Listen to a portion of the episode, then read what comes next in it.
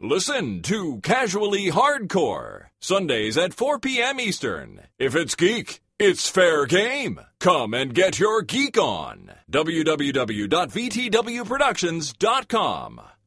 Okay, we're here on PAX 2011's floor with Tim, who works on Rage. What is Tim? Tell us about yourself. Yes. My name is Tim Willits, and I'm the creative director at id Software, working on Rage. Okay. Very excited to have the game here on the show floor. We have we brought basically the whole thing, so fans can come right up. They can start a new game, and they can see how far they can get in the... I think we gave people about 30 minutes, which unfortunately is not that far to get through. But you can get a flavor of the game, get a taste of what it's about. You kind of...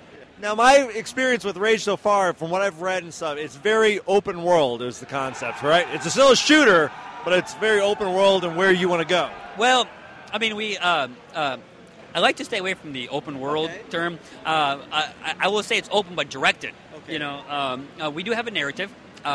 You know, you'll never be lost. You always know what to do, but you have lots of player choice. Player choice is very important to us. You can... there are a number of side missions. You can do the racing circuit. You can do, like, posted things. We have this, you know, collection of ammo types, the engineering items. And so it's a much more broad-based, complete experience than your classic id Software run-and-gun game. Right. So, yeah, I mean, the last, you know... id Software games have all been, obviously, to define the first-person shooter genre. What is kind of then taking this to the next level? So, yeah, like I said, you know, Rage, not a corridor shooter. Right. You know, we've added elements to the game that you don't typically see. You know, like, for instance, the racing component. I mean, you really only have to compete in 2 races in the game, and we have... like, I think 24, 25 races, and you can take your winnings and you can apply them to, like, cool stuff for your vehicles and stuff. Now, first-person fans are very like, I'm not really sure about all these other, you know, gameplay modes. But you know, the previews and people that have played it, you know, we've integrated it well. It's very intuitive. You know, we don't, like, force anything down your throat that you don't want to do as a player. You know, we're really excited about what the game has to offer. So you mentioned that you can buy upgrades for your vehicle. Is that upgrades also carry over to, like, your weapons? What type of upgrades are we talking about? Yes. So in Rage, your character progresses by kind of the arsenal of cool things that you can use. Okay. We have, you know, your classic array of weapons, but, you know, each weapon has a number of ammo types. We also have some weapons that you can upgrade. You know, we have things like the settler rifle. You can have a stabilizer and a concentrator and a clip extender and stuff like that. So, and then, but what's really cool about Rage is our engineering aspect of it, where throughout the game you can buy or you can find these separate components that, if you have the schematics, you can put those together and you can build things. Now, a lot of the engineering items require, like, similar components. So there's a lot of choice, you know, do I want to make this? Do I want to make that? You know, and then, of course, the ammo types. You know, some you have to make yourself, some you can buy, some you can find. So, you know, now that the game is basically done and we have people playing it, it's really interesting to see how people play it so differently. Yeah. You know, some guys at work are all about engineering items. I love ammo types. I use, like, Pop Rockets and Fat Mamas. Uh-huh. And then there's some guys, you know, that want... It's an id game. I want my shotgun. I don't need anything else, and they have a great time.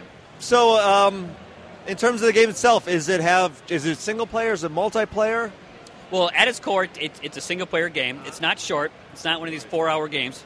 But we also have a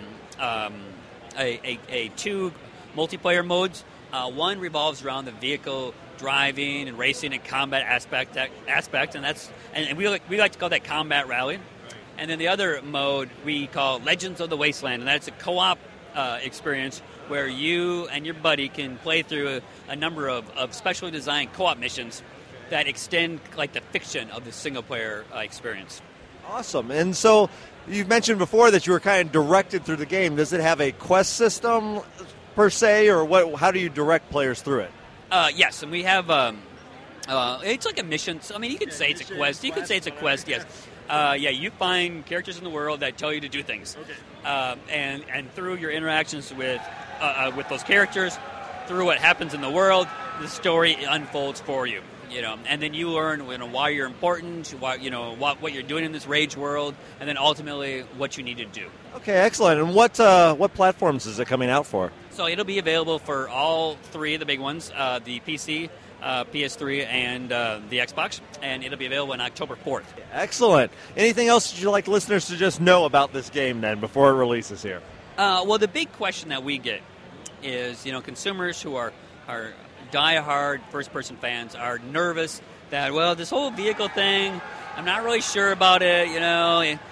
Trust me, it's intuitive, it's easy to get into, it's fun, you know. We don't bang you over the head with it. You know, what I like to tell people is, you know, you play Rage for an hour, you'll love it. Thank you so much for your time, and we look forward to it. October 4th. Excellent. Thank you. High creativity, low technology. For your weekly fix of tabletop and live-action role-playing games, Difficulty Check 2nd Edition. Available for podcast download every Thursday. www.vtwproductions.com